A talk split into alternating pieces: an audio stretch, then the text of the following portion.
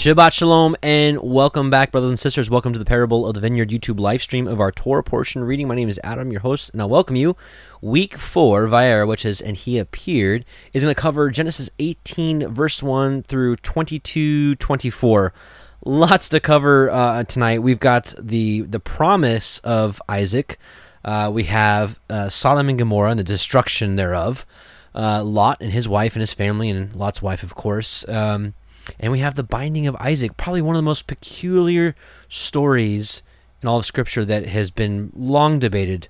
And I'm really excited to uh, to br to bring this study to light because, as as a lot of you know that have been watching uh, this ministry for a while, you know that we like to uh, we like to read what people call the extra books or the um, extra biblical books or removed books, whatever you want to call them. I just call them scripture at this point. Uh, I think a lot of these I've tested. Uh, I believe I've tested thoroughly that I believe that these are the the words of Elohim that we're reading tonight. And uh, the reason it's important is because we we really. I, I, being a researcher, I want to know why. Like, why would the Most High ask Abraham? Or Abraham at this point to offer up his son? Like, that's a hard, like, think about you parents out there. What if Yah would ask you that right now? You know, would any of us be willing to do that? But moving past that, but even going further, like, is this, you know, behind that, like, why? Like, why would he ask that? And I, and I really believe that tonight, the scriptures that we're going to read are going to really just reveal the whole story, and everything just makes so much more sense. And it really just makes me feel a million times more comfortable with the story about how everything played out. Why? The, I, I'm a why guy. Like, why? I was that kid growing up. Like, well, why? Okay, well, why? Why? Why? I just want to know why. And um, perhaps that's why I like research, is because I like answering the why. And the great news is if you love Yah's word, he gives you plenty of answers to the why if you diligently seek. It's the glory of Elohim to conceal a matter, and it's the honor of kings to search it out. And that is what we're doing. And in general, in case you're new, we're going to be reading through the Torah portion, line by line, and just trying to glean what it's saying and how we can apply that to our lives today. So, with that, let's get started with prayer. Heavenly Father, Yahuwah Most High, we just we, we come before you, and we just thank you for sending your Son, Yahushua, the Word. We thank you for preserving the written Word, the written and alive Word for us to, to study from and to grow from. And Father, we just ask that your Holy Spirit, your Ruach HaKodesh, would be with us and guide us as we study together, uh, to grow together, and to be ready at the return of Messiah Yahushua. And we just thank you so much for the opportunity to study together. Uh, in his name, Yahushua, we do pray. Amen. Hallelujah. Shabbat Shalom. It's that time of the week again. Best day of the week. Uh, in case you're new and you're like, what's the Sabbath? Well, it's the seventh day of the week, and he told us to rest. And we're going to rest in his word tonight. So let's get started. Uh, quick shofar blast, and then we're ready.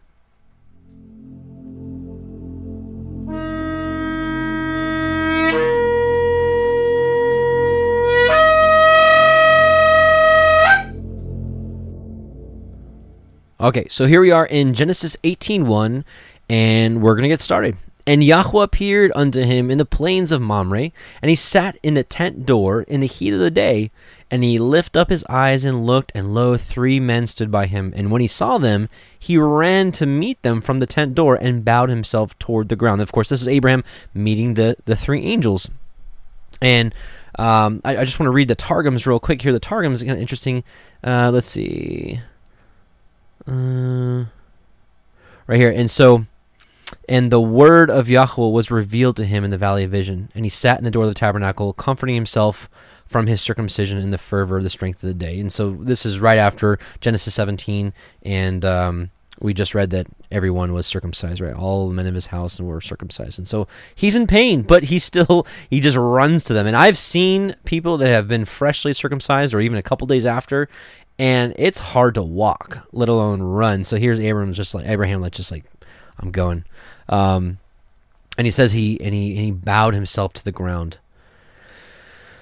This is something that we see similar in Joshua five thirteen through fifteen, because we see many times when uh, people bow down to prophets or angels, they're like, no, no, no, no, no, no, no, don't bow down to me. I'm just a fellow, my fellow brother, I'm a fellow messenger. Joshua five thirteen through fifteen, and it came to pass when Joshua was by Jericho that he lifted up his eyes and looked, and behold, there stood a man over against him with his sword drawn in his hand. And Joshua went unto him and said unto him, are you for us or for our adversaries? And he said, no, But as captain of the host of Yahuwah am I now come. And who's the captain of the host? We know that's Messiah. He's the leader. He's the commander of the army.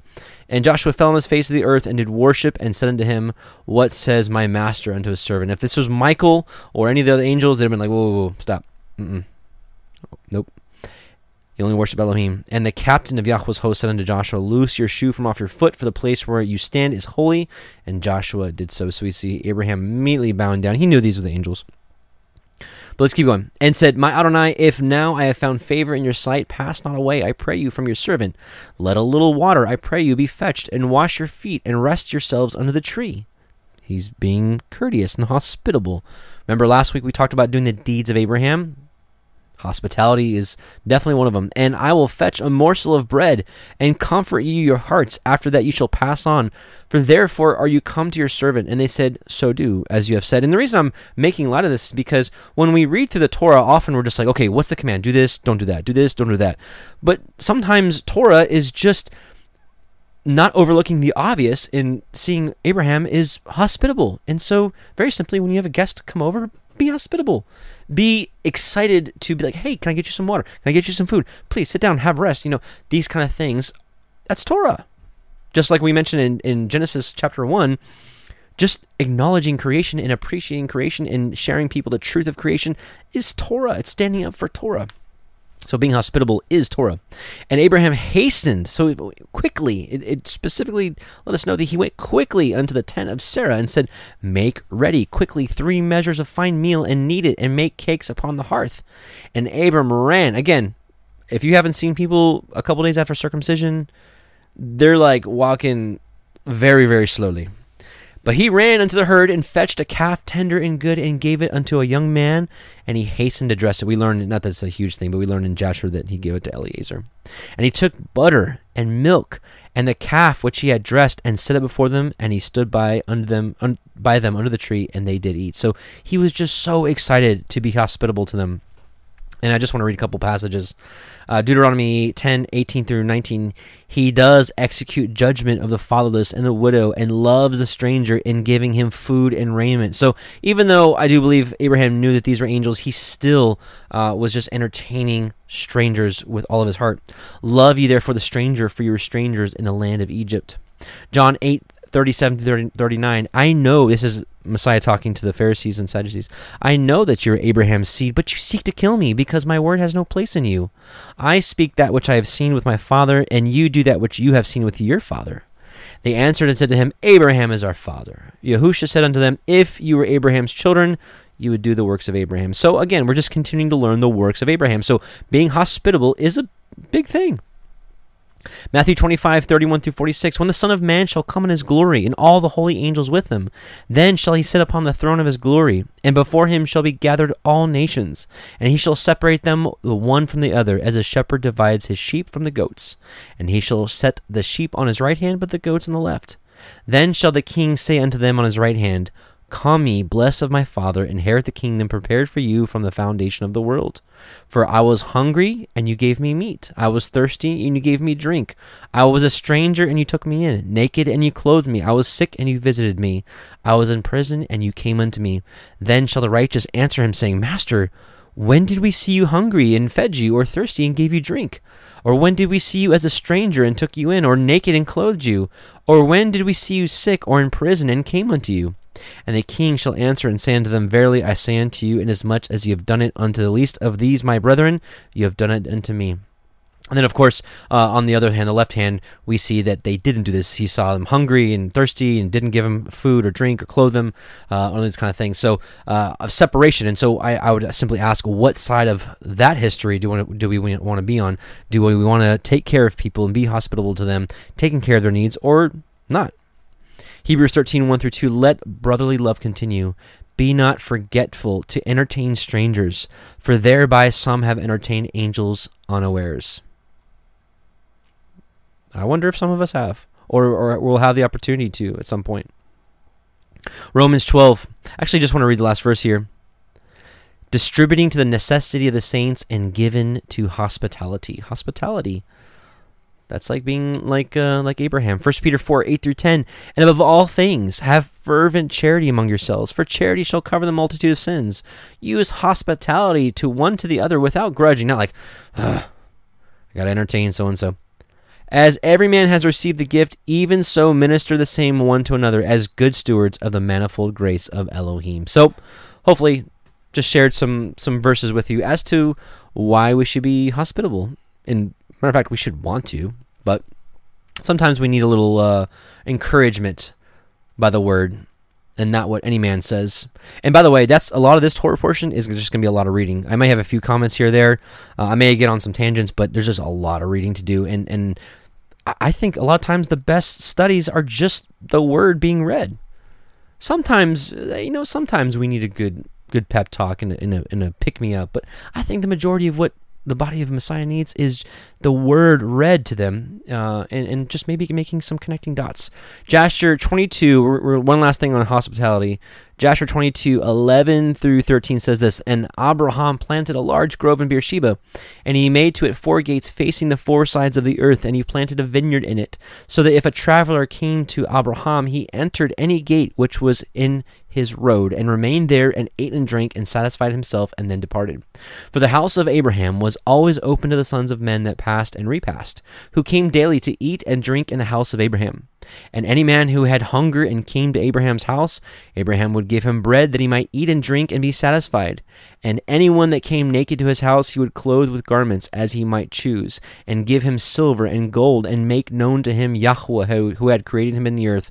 This did Abraham all of his life. And some of you may, are, may be watching this live, and we just finished the, the Testament of Zebulun study, so you can see how the, it's interesting connections of what we studied earlier tonight and what we're studying tonight. For those of you that are watching this at a later date and have no idea what the Testament of Zebulun study is, I would encourage you, if you want to learn a little bit more about hospitality and who sh who we should be hospitable to, um, take a look at the uh, the Testament of Zebulun. And you know, I'm just thinking to myself, one thing I missed in the Testament of Zebulun study that I would have loved to have put in there um, is the um, this the parable of the Good Samaritan, and you know who we should be neighborly to. So anyways, uh, with that, let's get back to Genesis eighteen verse nine.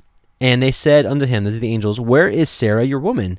And he said, behold, in the tent. And he said, I will certainly return unto you according to the time of life, and lo, Sarah your woman shall have a son.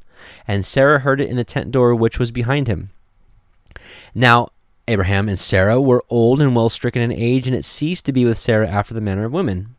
Therefore Sarah laughed within herself, saying, after I am waxed old, shall I have pleasure, my master being old also? And Yahuwah said unto El Abraham, wherefore did Sarah laugh, saying, shall I of surety bear a child which I am old? Is anything too hard for Yahuwah? At the time appointed, I will return unto you according to the time of life, and Sarah shall have a son. Then Sarah denied, saying, I laughed not, for she was afraid. And he said, no, but you did laugh. And the men rose up from there and looked toward Sodom, and Abraham went with them to bring them on the way. And Yahuwah said, shall I hide from Abraham the thing which I do? And I think the Targum says something a little interesting here. Let me just look. And if you're new, the Targums are the Aramaic. Yeah, right here. And Yahuwah said, with his word, which is our Messiah, I cannot hide from Abraham that which I'm about to do. Yeah, so just a little interesting. I like, I like to always point out in the Aramaic when it clearly shows our Messiah. So long story short, I believe these three angels, I believe one of them is Messiah and two of them are angels. Which ones, I don't know, um, but I do believe that one of the three um, is Messiah, because he's making these promises. I will do this. It's not like an angel conveying the message of Yah saying, Yah will do that. He's saying, I will do these things for you. And I, I believe that's Messiah operating in the, in the uh, um, operating on behalf of the Father, as his perfect image and his and his his messenger. So, and Yahuwah, or the word, said, shall I hide from Abraham that thing which I do, seeing that Abraham shall surely become a great and mighty nation, and all the nations of the earth shall be blessed in him? For I know him, that he will command his children and his household after him, and they shall guard the way of Yahuwah, to do justice and judgment, that Yahuwah may bring upon Abraham that which he has spoken of him. We've talked about this. We talked about this last Torah cycle um, when we got into Deuteronomy, of the importance of teaching our children, because we can we can do all this growing and growing and growing, but if we're not teaching our children and diligently teaching them, uh, as, as Deuteronomy six instructs us to, and the future promise of Deuteronomy thirty that says that when we come back to the Torah and our children, with all of our heart, soul, and mind, that then he's going to come back. So we've got some work to do. I know I do. What about you? Let's work together. Let's get our children ready. Genesis eighteen twenty, and Yahuwah said, because the cry of Sodom and Gomorrah is great, and because their sin is very grievous, I will go down now and see whether they have done altogether according to the cry of it, which is coming to me, and if not, I will know. And so, what are the sins of Sodom and Gomorrah? Man, um, it's pretty bad. Uh, let's take a look at um, the book of Jasher. And the book of Jasher, we read earlier, uh, let's see here. And by, this is Jasher nineteen, verse three. And by desire of their four judges, the people of Sodom and Gomorrah had beds erected in the streets of the cities. And if a man came to these places, they laid hold of him and brought him to one of their beds, and by force made him to lie in them. And as he lay down, th uh, three men would stand at his head and three at his feet, and measure him by the length of the bed. And if the man was less than the bed, these six men would stretch him at each end. And when he cried out to them, they would not answer him. And if he was longer than the bed, they would draw together the two sides of the bed at each end until the men had reached the gates of death. And if he continued to cry out to them, they would answer him, saying, thus shall it be done to a man that comes into our land. I mean, honestly, it couldn't be any more opposite of what we just read about Abraham and how he welcomed the stranger and took him in and fed them and clothed them and, and uh, just nurtured them. And this is the Sodom and Gomorrah, the exact opposite. And when men heard all these things that the people of the cities of Sodom did, they refrained from coming there.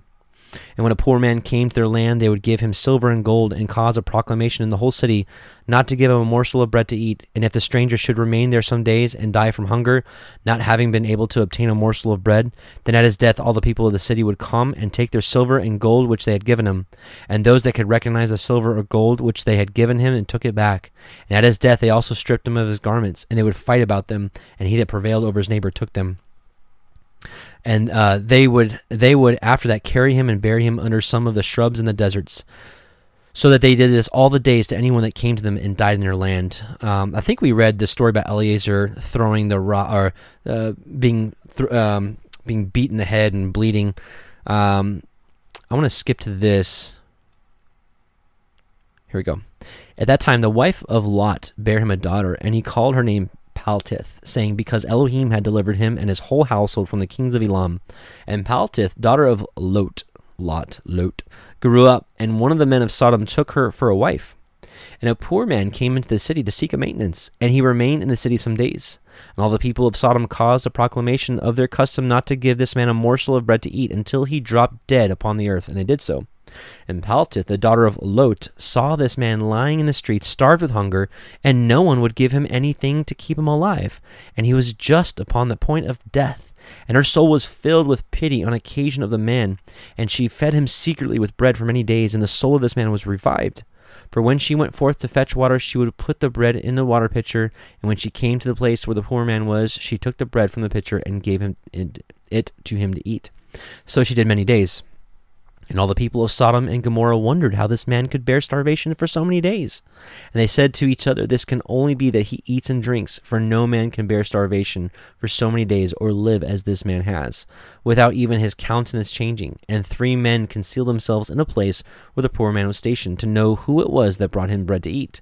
And Paltith, daughter of Lot, went forth that day to fetch water, and she put bread into her pitcher of water, and she went to draw water by the poor man's place, and she took out of the bread from the pitcher and gave it to the poor man, and he ate. And the three men saw what Paltith did to the poor man, and they said to her, it is you then who has supported him, and therefore he has not starved, nor changed in appearance, nor died like the rest. And the three men went out of the place in which they were concealed, and seized Paltith and the bread which was in the poor man's hand. And they took Paltith and brought her before the judges. And they said to them, thus did she do, and it was she who supplied the poor man with bread. Therefore did he not die all this time. Now therefore declare to us the punishment due to this woman for having transgressed our law. And the people of Sodom and Gomorrah assembled and kindled fire, kindled a fire in the street of the city. And they took the woman and cast her into the fire, and she was burned to ashes. And in the city of Admah, um, anyways, then, then there's another st uh, story about a, a woman in Admah who also did a similar thing, and she was uh, she was killed. Uh, they they lathered her with honey, and bees stung her, uh, and then um, and then she died. Uh, yeah, and then she died. Um, So anyways, just wanted to share with you some of the sins of Sodom and Gomorrah. Um, also, four times a year, they had orgies. Just straight up orgies, four times a year. And, you know, husbands would give away their wives to other people and their daughters, and everybody would just share each other. And it was just like, what kind of craziness is going on here? Um, and we're going to take a look at the uh, writings of Abraham. If you're not familiar with the writings of Abraham, I would I would ask you to uh, search this out for yourself. This is a book that I've read quite a few times and have tested it, and I believe this to be scripture. Um, a lot of people confuse this with the the Book of Abraham, which is completely different. Um, but here, I want to share with you this. The Writings of Abraham, one sixteen. Then the three holy men of Elohim departed from our camp, and I walked with them to bring them on their way to Sodom. And the one who had before spoken said unto me, Abraham, we are... Let's see, actually, let's start from... Here we go. Let's start here, verse eight. Four times in each year they gather together to sing and dance before their idol Elohim. And when they are dancing, every man lays hold upon the wives and daughters of his neighbor and lies with them. And this they do without authority from Elohim, which thing is an abomination in his sight. But behold, this is the least of their sins. For no man is safe who enters their city. For when a stranger enters there, they will take from him his goods by force, and they will abuse his body. For both men and women they will bind, and crowds of the Sodomites will gather about them and lie with them by force. So raping them, just an entire city raping people, until everyone who desires to lie with them has done so. Now it is a wicked thing that men or women should be forced to lie with another against their will. But here the whole city unites to force this wicked thing. Moreover, when they have stolen a man's goods and abused his flesh, they will torture him. And when they are tired of torturing, torturing him, they will leave him naked and without food or water to die in the streets of their city. And it is forbidden by the law for anyone to help such as one by giving him food or drink. Moreover, the people of these cities have numerous idol Elohim before which they practice every kind of abomination without authority. Wherefore Yahuwah has sent us to gather the righteous out of the cities before they are destroyed. So saying, the three embraced me and kissed me and went on their way towards Sodom. And we'll just stop there. Whew, wild stuff. And so we we have to. I, I, I these are just more questions of why. Like, why did not not that I'm questioning Yah, because he can do whatever he wants, and I and I'll trust him. But sometimes it's it's a, you know, why like like why we wanted to know why Yah sent on flood and, and and wiped out the whole world and started over. Uh, we saw we talked about the the genetic corruption of D N A and the giants and and these dinosaurs and whatever all these creatures were, and it was just destroying Yah's creation, and he had to start over. Um, and, and so Sodom and Gomorrah, what what was their sin? We don't get a whole lot in the Bible, in the the Torah, of exactly what they had. There's a few passages in uh, in Ezekiel, which I think I've got, yeah, I've got a um, passage here. This is a passage in Ezekiel. It says, uh, chapter sixteen, verse forty-nine, Behold, this was the iniquity of your sister Sodom, pride, fullness of bread, and abundance of idleness was in her and her daughters. Neither did she strengthen the hand of the poor and the needy. And they were haughty and committed abomination before me. Therefore I took them away as I saw good. And so I like to know why. Like, what were they doing? And so through these books that the Most High himself, I think, hid for us in the last days to study from and to show ourselves approved, we get to see more of the why. Why did he destroy this whole place with brimstone, fire and brimstone? Anyways, all right, let's keep going. And the men turned their faces from thence and went towards Sodom, but Abraham stood yet before Yahuwah, or the Word. So I'm just curious what the Targums say. Okay, says the same thing. And Abraham drew near and said, Will you also destroy the righteous with the wicked? Perchance there be fifty righteous within the city. Will you also destroy and spare the place for the fifty righteous that are therein? That be far from you to do after this manner, to slay the righteous with the wicked, and that the righteous should be as the wicked. That be far from you. Shall not the judge of all the earth do right? And Yahuwah said, If I find in Sodom fifty righteous within the city, then I will spare all the place for their sake. So here you have Abraham, and, and think about this, he's not just praying for the righteous, he's also praying for the whole city. So here's Abraham praying for the weak, or even the blinded. And that, and, and when we're talking about doing Torah, this is something for us to continue to look at, is how do we look at the, the world? The whole world is acting like Sodom and Gomorrah, if you haven't noticed lately. Maybe they're not doing all the exact same deeds that they're doing, but it's filled with wickedness. But we have to understand that these people are just blinded. They're blinded to what they're doing. The, the enemy, who's very good at what he does, has done his job and blinded them from Yah, from Yah and his ways. Well, what's our job to do? Our job is to shine as a light in the darkness, to expose it. And Abraham answered and said, Behold, now I have taken upon me to speak unto Adonai, which am but dust and ashes. Perchance there shall lack five of the fifty righteous. Now he's like negotiating with you. Will you destroy all the city for lack of five? And he said, If I find there forty and five, I will not destroy it.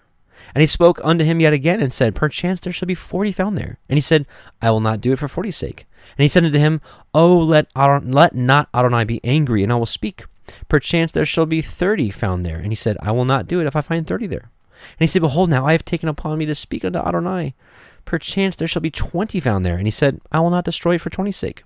And he said, Oh, let not Adonai be angry, and I will speak yet this but once. Perchance ten shall be found there. And he said, I will not destroy it for ten's sake. And Yahuwah went his way as soon as he had left communing with Al Abraham. And Abraham returned unto his place. Praying for the week. two Ezra seven. If you're new, two Ezra was also known as fourth Ezra, was included in the sixteen eleven K J V under the Apocrypha section. Apocrypha section. I answered and said, If I have found favor in your sight, this is Ezra speaking, show further to me your servant, whether on the day of judgment the righteous will be able to intercede for the ungodly, or to entreat the Most High for them, fathers for sons, or sons for parents, brothers for brothers, relatives for their kinsmen, or friends for those who are most dear. He answered me and said, Since you have found favor in my sight, I will show you this also. The day of judgment is decisive and displays to all the seal of truth. Just as now a father does not send his son, or a son his father, or a master his servant, or a friend his dearest friend to be ill, or sleep, or eat, or be healed in his stead, so no one shall ever pray for another on that day. Neither shall anyone lay a burden on another, for then everyone shall bear his own righteousness and unrighteousness. Now here's, here's the point. I answered and said, How do we find that first Abraham prayed for the people of Sodom? That's what he did. He prayed for the people of Sodom, like spare them, even spare the whole city, even just on the sake of the righteous, because of the sake of the righteous that are still there. And Moses for our fathers who sinned in the desert. Remember, these people, these people in the in the wilderness, all they did was blame everything on Moses and literally want to stone him in almost every corner. Every time there was hardships, they would blame Moses and want to just cast him aside and stone him. But what did Moses do? You you know. Even I was like, let's just get rid of him and start over. He, he was, of course, he wasn't. He was just testing Moses, but Moses, being the humble and meek man he was, he just he prayed for them, praying for the lost, praying for the weak, and Joshua after him for Israel in the days of Achan, and Samuel in the days of Saul. Samuel prayed for Saul. Saul was wicked, and Saul just kept praying for him. And at one point, you know, the father's like, stop praying for him. And David for the plague, and Solomon for those in the sanctuary. I don't think he just straight up said stop praying for him, or I think he just asked, "Why do you keep praying for him?" Sorry, I want to. I don't want to speak incorrectly uh, on our Father's behalf. Forgive me. And David for the plague, and Solomon for those in the sanctuary, and Elijah for those who received the rain, and for the one who was dead, that he might live, and Hezekiah for the people in the days of Sennacherib, and many other and many others prayed for many. If therefore the righteous have prayed for the ungodly now, when corruption has increased and unrighteousness has multiplied, why will it not be so then as well? He answered me and said, This present world is not the end. The full glory does not abide in it. Therefore those who were strong prayed for the weak. So the righteous praying for the unrighteous, and the strong praying for the weak. And as we also know through Messiah, we also pray for our enemies. Um, let's keep going. Matthew five, forty-three through forty-eight, You have heard that it was said, You shall love your neighbor and hate your enemy. But I say to you, love your enemies and pray for those who persecute you, so that you may be the sons of your Father who is in heaven. For he makes his sun rise on the evil and on the good, and sends rain on the just and on the unjust. For if you love those who love you, what reward do you have? Do not even the tax collectors the same? And if you salute only your brethren, what more are you doing than others? Do not even the Gentiles do the same? You therefore must be perfect as your heavenly Father is perfect. Psalm thirty-five, eleven. Malicious witnesses rise up. They ask me of things that I know not. They requite me evil for good. My soul is forlorn. But I, when they were sick, I wore sackcloth. I afflicted myself with fasting. I prayed with my head bowed on my bosom, as though I grieved for my friend or my brother. I went about as one who laments his mother, bowed down and in mourning. But at my stumbling they gathered in glee. They gathered together against me. Cripples whom I knew not slandered me without ceasing. They impiously mocked more and more, gnashing at me with their teeth.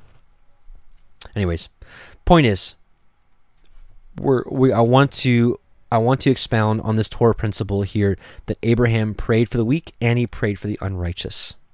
Also, uh, I would really highly recommend that. It could not it could not have worked out any better uh, on the same night doing the Testament of Zebulun study and uh, this Torah portion, especially specifically talking about this portion right here. Um, if you haven't seen it, I'd really highly, highly recommend. You can just look up Testament of Zebulun, Parable of Vineyard, or just go to the homepage, and um, if you're watching this uh, anywhere close to its recording date, um, you should be able to find it just a few videos back. All right, Genesis nineteen. Let's keep going. And there came two angels to Sodom at evening, and Lot sat in the gate of Sodom. And Lot, seeing them, rose up to meet them, and he bowed himself with his face toward the ground. And he saw, I also believe Lot knew that these were angels. And he said, Behold now, my masters, turn in, I pray you, into your servant's house, and tarry all night, and wash your feet, and you shall rise up early, and go on your ways. And they said, No, but we will abide in the street all night.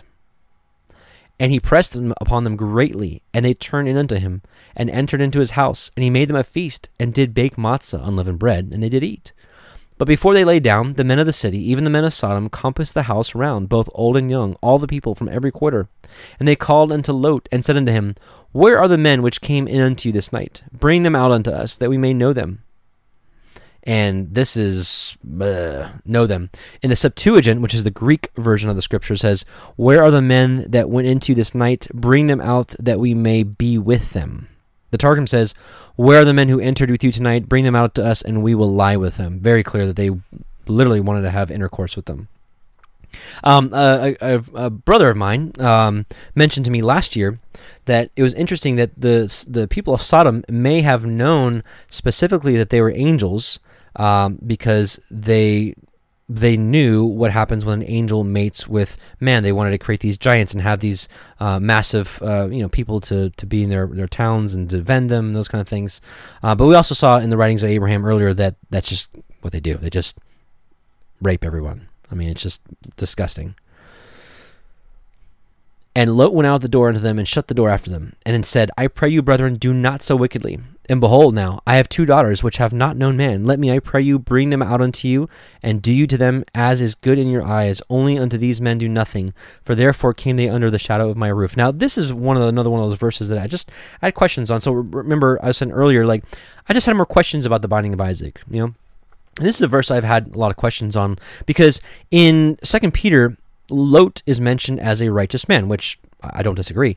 Second Peter two, six through nine says this, And turning the cities of Sodom and Gomorrah into ashes, condemned them with an overflow, making them an example to those who should live, who should live, I'm sorry, who that after should live ungodly, and delivered just Lot, vexed with the filthy conversation of the wicked.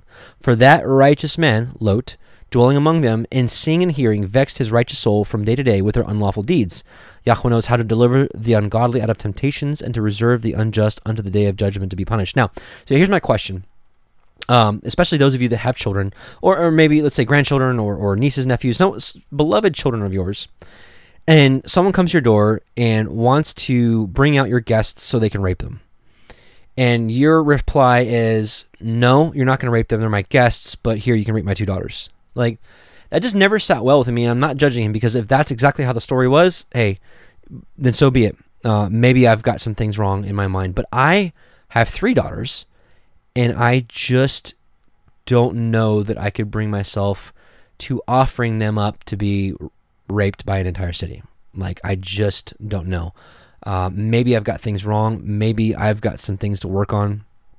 Um, but this story never just sat right with me, and this is this is some of the uh, these are just some of the reasons, multiple reasons, why I just really enjoy uh, reading these other books, because I think we get uh, maybe a more accurate version of the story, maybe just another um, take on the story. I don't know.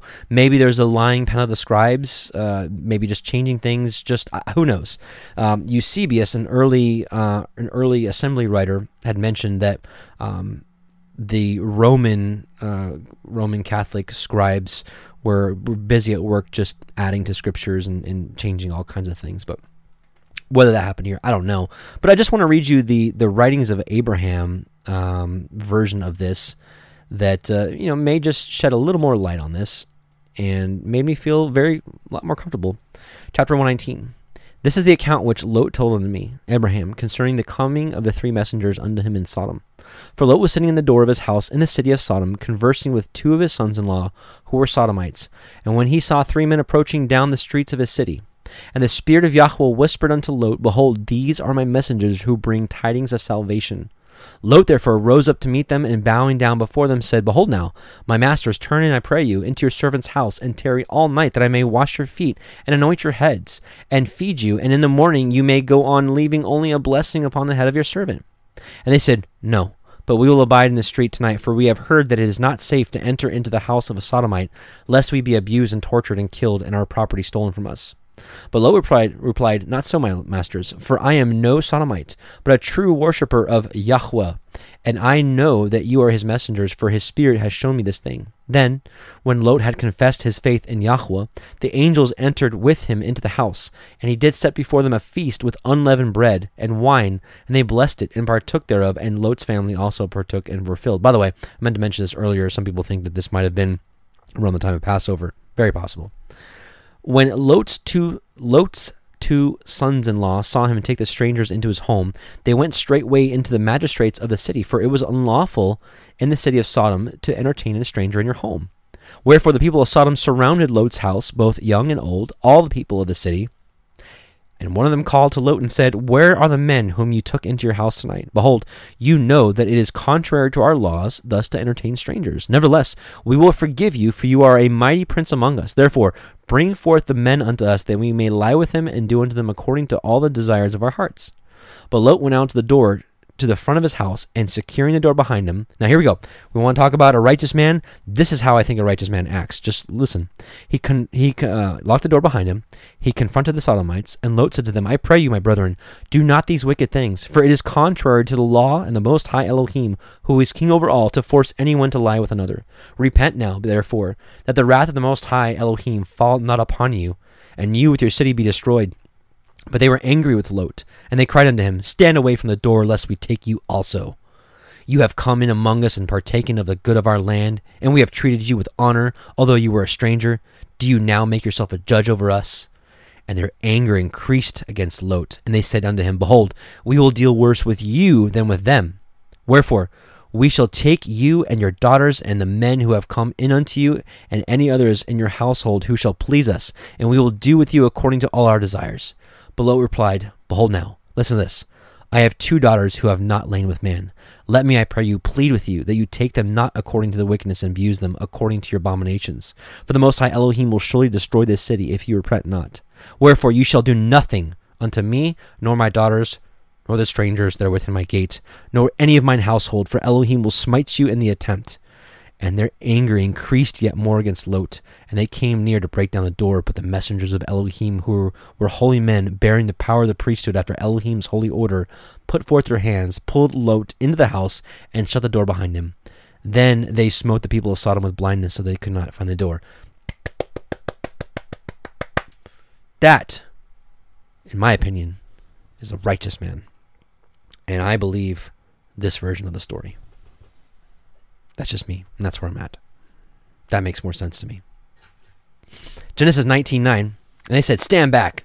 And they said again, This one fellow came into sojourn, and he will needs to be a judge. Now we will deal worse with you than with them. And they pressed sore upon the man, even Lot, and came near to break the door. And and just to be fair, some people will say would say, Lot, you know, this was a, a gamble, because Sodomites just only wanted to have intercourse with men, that they were all homosexuals, and that by him saying, Here, have my daughters, he knew that they wouldn't bite, so it wasn't a, a wicked act or, or um, an unloving act uh, upon his daughters. And, and that may be true, but also we read earlier that they used to rape men and women, so it looked like they wanted it both ways. And we, we saw earlier also um, that uh, they had the basically the orgies four times a year, and it had to do with women. So anyways, I, I just, I, I believe the writings of Abraham version, uh, personally.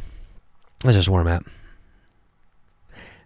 But the men put forth their hand and pulled Lot into the house and shut the door. And they smote the men that were at the door of the house with blindness, both small and great, so that they wearied themselves to find the door. And the men said unto Lot, Have you here any besides son-in-law, and your sons, and your daughters, and whosoever you have in the city? Bring them out of this place. For we will destroy this place, because of the cry of them is waxing great before the face of Yahuwah, and Yahuwah has sent us to destroy it. And Lot went out and spoke unto his sons-in-law, which married his daughters, and said, Up, get you out of this place, for Yahuwah will destroy this city. But he seemed as one that mocked unto his sons-in-law. And boy, oh boy, First Peter, or I'm sorry, Second Peter three.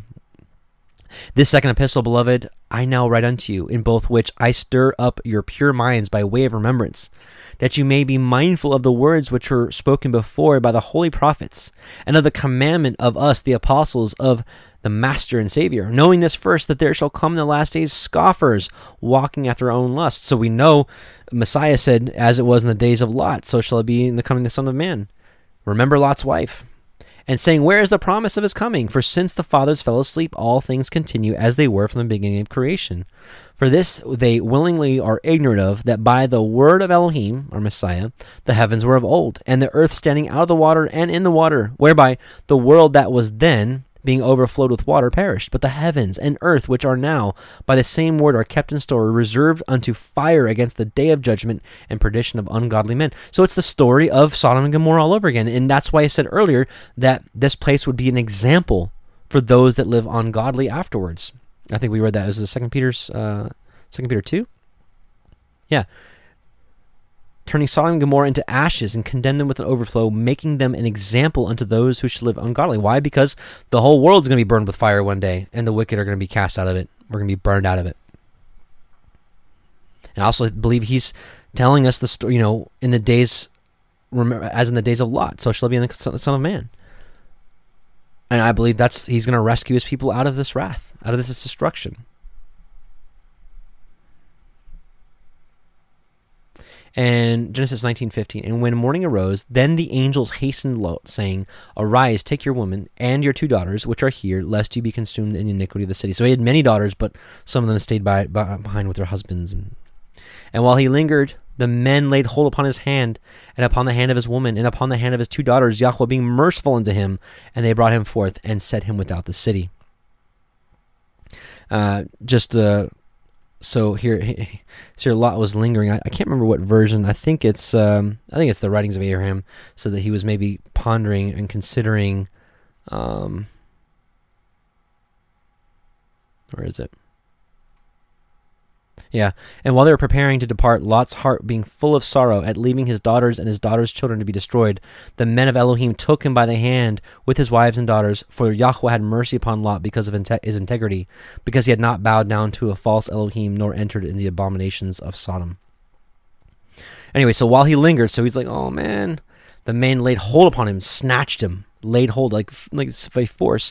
And so when we're talking about Yah delivering us, when we look at uh, in chapter twelve of Revelation, it says, this is right when the dragon's ready to devour her child, and it says, and she brought forth a man-child who was to rule all nations with a rod of iron, and her child was caught up, snatched, seized forcibly, harpazo. It means to seize, carry off by force, to seize on, claim one for oneself eagerly, to snatch out or away. So I know it's commonly taught that the man-child here is Messiah, but also, in a greater sense, um, all of Yah's children, the the brethren of Messiah, um, that in the last days, before Hasatan can devour them, snatched up. Because we know that Messiah was not quickly snatched up into heaven when the dragon was trying to trying to kill him. We know that he went of his own power. But anyways, I believe that for the righteous people that keep themselves away from the abominations of Sodom and Gomorrah, which are rampant all over this world, I believe that he will harpazo, he will catch up, caught up, or seize by force, right? To snatch out of the way, or to seize or carry off by force in a good way, not like you're you're, you're going to jail, but come on, come, come with us, kind of like what these angels did. So again, and while he lingered, the men laid hold upon his hand and upon the hand of his woman and upon the hand of his two daughters. Like, the angels were like, let's go. Yahuwah being merciful unto him, and they brought him forth and set him without the city. And it came to pass, when they had brought them forth abroad, that he said, Escape for your life, look not behind you, neither stay in all the circle of the Jordan. Escape to the mountain, lest you be consumed. And Lot said unto them, Oh, not so, my Adonai. Behold now, your servant has found grace in your sight, and you have magnified your mercy, which you have showed unto me in saving my life, and I cannot escape to the mountain, lest some evil take me and I die. Behold now, this city is near unto flee unto, and it is a little one. Oh, let me escape thither. Is it not a little one? And my soul shall live. And he said unto him, See, I have accepted you concerning this thing also, that I will not overthrow this city for which you have spoken. Make haste, escape there, for I cannot do anything until you come thither. Therefore the name of the city was called Zoar. And here's interesting that literally until all the righteous were removed from the city, that destruction couldn't come. And so that's also why I believe he's going to remove his people before the worst time in history ever comes upon the earth. The sun was risen upon the whole earth when Lot entered into Zoar. Then Yahuwah rained upon Sodom and upon Gomorrah brimstone and fire from Yahuwah out of the heavens. Let's see. I don't have a note here. I'm just curious. Near here. And the word of Yahuwah had caused showers of favor to descend upon Sodom and Gomorrah to the intent that they might work repentance, but they did not. So that they said, Wickedness is not manifest before Yahuwah. Behold, then, there are now sent down upon them sulfur and fire from before the word of Yahuwah, from the Shamayim, from the heavens. You know what? It's still there today. Do your own research. Sodom and Gomorrah still stands today, encased in ash. You've got entire city walls and buildings, doorways encased in sulfur and ash. This is, and it's exactly where they say it is. And they've got these little sulfur balls. Hold on.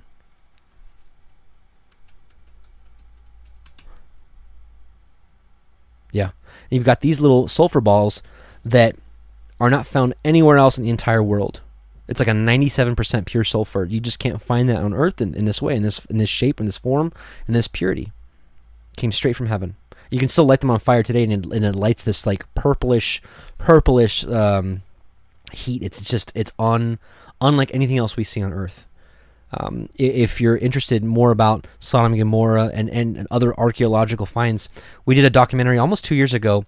Uh, it's called um, The Documentary of Truth, Parable of the Vineyard. This, I, I actually, on um, on our main page, I think there's a, a link to it as well. So anyways, if you're interested, I think it also the documentary is it included in the basics playlist on our um, main page of YouTube. So nineteen twenty-five, and he overthrew those cities and all the circle of the Jordan and all the inhabitants of the cities and that which grew upon the ground. That's why it's still a desolate wilderness today. But his woman, his wife, looked back from behind him, and she became a pillar of salt. And Messiah says, remember Lot's wife.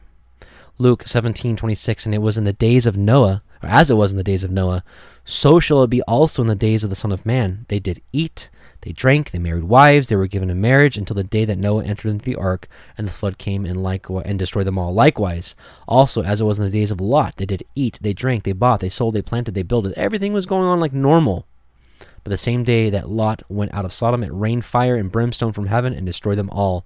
Even thus shall it be in the day when the Son of Man is revealed. So, you know, I, I think the, I think the media, and um, I think the. Uh, The powers that be, whatever, the, the, the powers and principalities and spiritual wickedness in high places and uh, the hidden hand, the Illuminati, whatever you want to call them, I think they purpose, purposefully try to get us scared about some...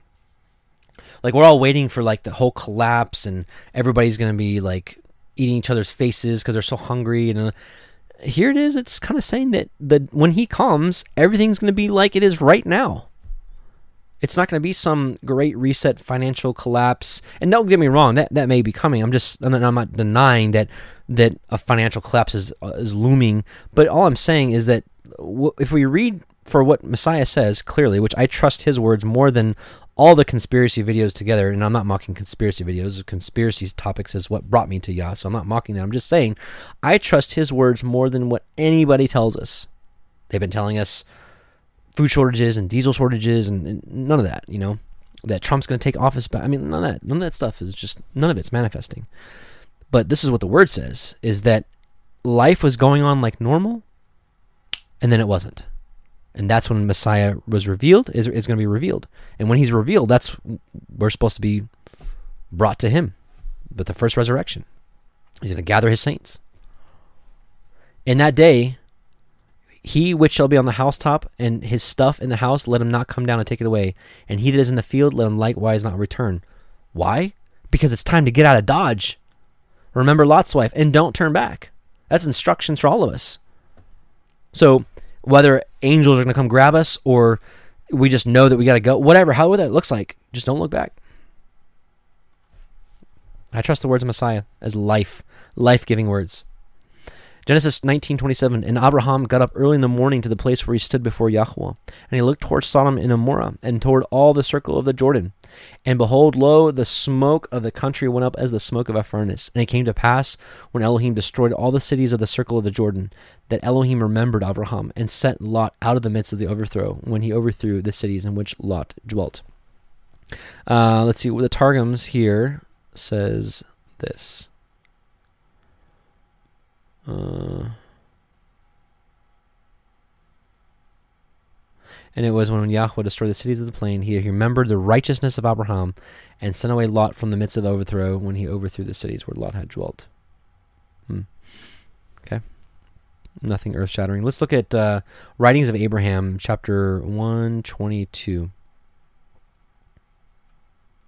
When morning came, the men of Elohim hastened Lot, saying, Arise, take your wives and your daughters who are here with you in the house, and depart hence, lest you be consumed by the wrath of Elohim, which shall be visited upon the iniquities of Sodom.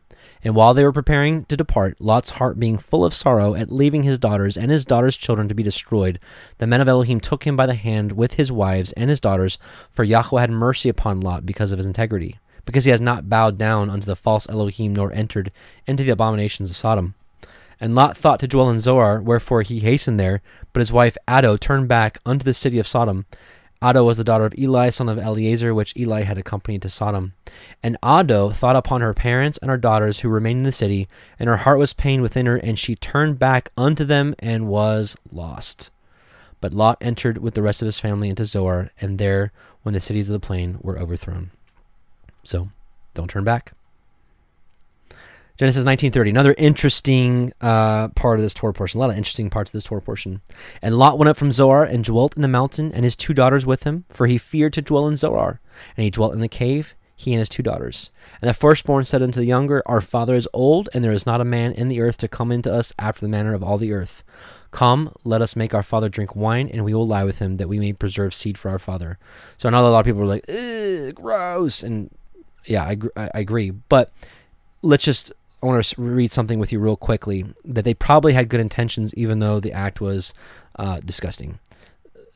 Jasher nineteen fifty-seven, and Lot and his two daughters remained in the cave, and they made their father drink wine, and they lay with him, for they said there was no man upon the earth that could raise up seed from them. Listen, for they thought that the whole earth was destroyed. So in their mind, again, I'm a why guy, I'm a questions guy, like what is going on here? So... Lot's daughters thought that everyone was dead, the whole world was dead, and they're like, we need to repopulate the earth. And remember, we said earlier that Lot was a righteous man, so why did they get their father to drink alcohol? Because you know that he wouldn't have done it if he was in his right mind. So they got him drunk, probably passed out drunk, and did this act. So does that answer all the questions? Probably not. But and they made their father drink wine that night, and the firstborn went in and lay with her father, and he perceived not when she lay down, nor when she arose. And it came to pass on the morrow that the firstborn said unto the younger, Behold, I lay yesternight with my father. Let us make him drink wine this night also, and go in and lie with him, that we may preserve seed of our father. And that was their desire, not to be gross, not to be sick, not to be, not to do, not to be incestuous, but they literally just wanted to preserve seed and repopulate the earth. That's what they were thinking. And they made their father drink wine that night also, and the younger arose and lay with him, and he perceived not when she lay down, nor when she arose. Thus were both the daughters of Lot with child by their father. And the firstborn bore a son, and called his name Moab, the same as the father of the Moabim unto this day. And the younger, she also bore a son, and called his name Ben-Ami, the same as the father of the children of Ammon unto this day. Okay. Chapter twenty. And Abraham journeyed from thence toward the country of the Negev, and dwelt between Kadesh and Shur, and sojourned in Gerar. And Abraham said of El Sarah his woman, She is my sister. And Abimelech came of Gerar sent, and took Sarah. But Elohim came to Abimelech in a dream by night, and said unto him, Behold, you are but a dead man, for the woman which you have taken, for she is a man's woman. But Abimelech had not come near her, and said, Adonai, will you slay also a righteous nation? And he said unto me, Said he not unto me, She is my sister? And she, even herself, said, He is my brother. In the integrity of my heart and innocence of my hands have I done this. And Elohim said unto him in a dream, Yea, I know that you did this in your integrity of your heart. For also where I also withheld you from sinning against me. Therefore suffered you I not to touch her. Now therefore restore the man his woman, for he is a prophet, and he shall pray for you, and you shall live. And if you restore her not, know that you shall surely die, you and all that are yours. And this is like, yeah, like Yahuwah just taking care of his people. And I want to share that um, in the end times, I believe he'll have that same kind of passion over us, passion over us. John fifteen five says, this is Messiah speaking, I am the vine, you are the branches. He that abides in me, and I in him, the same brings forth much fruit. For without me you can do nothing. And what does the, what kind of fruit does the vine bring forth? Well, the grapes. We are his vineyard. We are Yah's vineyard. And we're supposed to bring forth the fruits that he enjoys. Isaiah twenty-seven. In that day Yahuwah with his sore and great and strong sword shall punish Leviathan the piercing serpent, even Leviathan that crooked serpent, and he shall slay the dragon that is in the sea. In that day sing ye unto her a vineyard of red wine. He's singing about us. And listen to this. I, Yahuwah, do keep it, his vineyard. I will water it at every moment, lest any hurt it. I will keep it night and day. This is, this is how he feels about us. And I believe this is that generation that is waking up after thousands of years of apostasy, coming back to him and starting to starting to bear fruit again once once in the end times, starting to bear fruit that hasn't been born in so long. So this is what he's he's talking about us. I, Yahuwah, do keep it. I will water it at every moment, lest any hurt it. I will keep it night and day. Fury is not in me. Who would set the briars and thorns against me? Briars and thorns are fruitless plants that are to be tossed in the fire. I would go through them, I would burn them together, or let him take hold of my strength, that he may make peace with me, and he shall make peace with me. He shall cause them that come of Jacob to take root. Israel shall blossom and bud. Hello, here we're doing that now. And fill the face of the whole world with fruit. I just want to share that with you. I thought that was interesting. So anyways, you see the same this, this same zeal and, and, and, and force he has over Abraham, I believe he's having for his people again, once again in these last days. Therefore Abimelech rose early in the morning and called all his servants and told all these things in their ears, and the men were sore afraid. Then Abimelech called Abraham and said unto him, what have you done unto us? And what have I offended you, that you have brought on me and my kingdom a great sin? You have done deeds unto me that ought not to be done. And Abimelech said unto El Abraham, what saw you, that you have done this thing? And Abraham said, because I thought, surely the fear of Elohim is not in this place, and they will slay me for my woman's sake. And yet indeed she is my sister. She is the daughter of my father, but not the daughter of my mother, and she became my woman. And it came to pass when Elohim... And it came to pass when Elohim caused me to wander from my father's house, that I said unto her, this is your kindness which ye shall show unto me. At every place where we come, say of me, he is my brother. And Abimelech took sheep and oxen and men servants and women servants and gave them unto Abraham, and restored him Sarah his woman.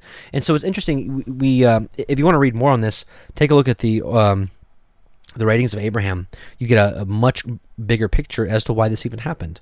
All we have here is the story of him going in there and. Um, And the deliverance, getting Sarah back. But what we don't learn about is this mighty thing, the, and, and we learn in the book of Jasher that everybody in the entire city of Gerar had the same dream. And everybody was like, what is going on here? Let's fix this, because I don't want to die. So this mighty act of Elohim was done, and we learn in the book of the writings of Abraham that Abraham was later on, uh, stayed in Gerar longer and was able to preach the good news. Um, Um, Abimelech became a follower. A lot of the people in his kingdom became followers uh, and, and became uh, lovers of Yah and followers of Yah like Abraham did. Same thing we learn about in the writings of Abraham in Egypt. That whole mighty thing where everybody could not, uh, you know, could not come to their wives um, or approach their wives, you know, have, have uh, you know, what they do, what men and women do, or what husbands and wives do in the marriage bed. Um, then that, when Abraham prayed and everyone was healed, it was, was a mighty act to show everyone the power of Elohim, so that it, like, it was like him preparing the way for Abraham to preach the good news and share the truth. So sometimes, you have to think about it, sometimes these, hard, and, and what I'm trying to grasp out of this from the Torah is sometimes these hardships come so that fruit can be born from it.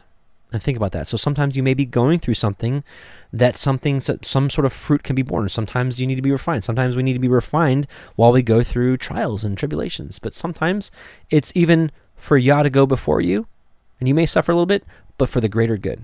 And I don't know about you, I think we should all be willing to, to experience that for the greater good, for, for Yah's people, for shedding, for sharing light in a dark place. And Abimelech said, Behold, my land is before you. Dwell where it pleases you.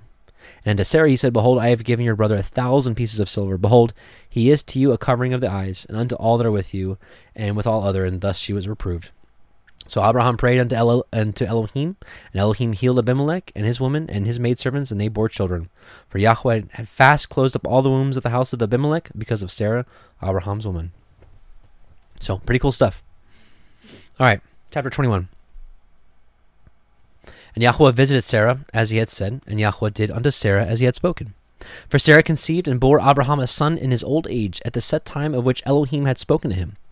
And Abraham called the name of his son that was born unto him, whom Sarah bore to him, Yitzchak.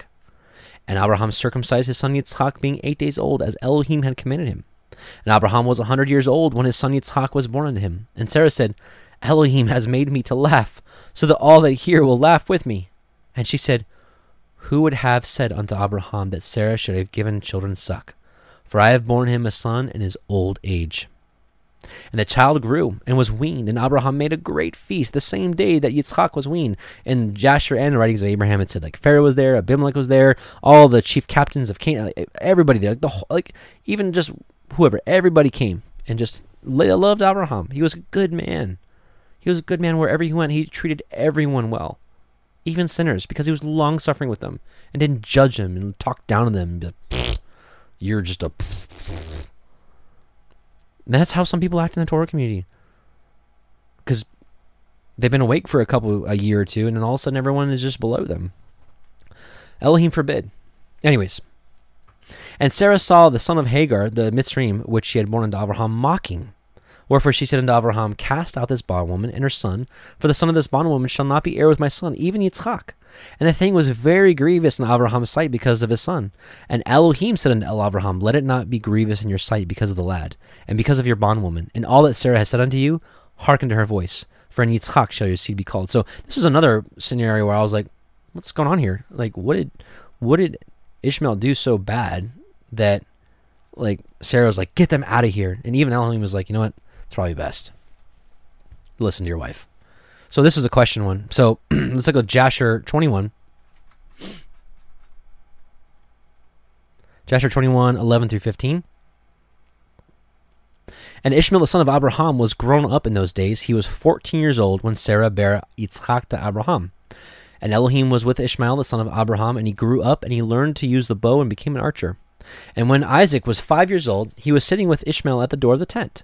And Ishmael came to Isaac and seated himself opposite to him, and he took the bow and drew it and put the arrow in it and intended to slay Isaac. And Sarah saw the act which Ishmael desired to do to her son Isaac, and it grieved her exceedingly on account of her son. And she sent for Abraham and said to him, Cast out this bondwoman and her son, for her son shall not be heir with my son, for thus did he seek to do unto him this day. I don't know about you, that makes a little more sense. Let's take a look at the writings of Abraham. Let's look at a second witness. Excuse me. Oops, we're probably going too far. one twenty-eight. one twenty-eight. My son Ishmael I did not introduce into Yahuwah's house in his childhood because he was not spiritual in his nature, but he was a hunter, proficient in the use of the bow and other instruments of death. This kind of reminds me of Jacob and Esau. Nevertheless, Yahuwah was with Ishmael and blessed him for my sake in all to which he put his hand. When Isaac was five years old, he was sitting at, he was sitting with Ishmael at the door of Hagar's tent, where Ishmael was sharpening his arrows, for Ishmael was sixteen years old at this time. And as thus they sat at the door of Hagar's tent, Isaac picked up one of Ishmael's arrows and brake it. Seeing this, Ishmael grew angry, and taking another arrow, he fitted it to his bow, intending to slay Isaac. But Yahuwah touched his heart so that he did not slay him. But Sarah saw this thing which Ishmael had intended to do to Isaac, and she was grieved at it. That night, when I entered the tent of Sarah, she said to me, Let Hagar and her son be sent to dwell apart. Sorry. For this day did Ishmael seek to slay Isaac. Now these words caused me great sorrow, for I did not desire to see my family divided. But that night an angel of Yahuwah came unto me in a dream, saying, Hearken to the words of Sarah your wife, and let Hagar her son and her son Ishmael dwell apart, lest harm come upon your son Isaac, who shall be your heir. That makes more sense to me. Again, I'm a why guy, and, and this, this, this satisfied my why. But let's keep going. Yeah, also the Targums say, let's see, twenty-one.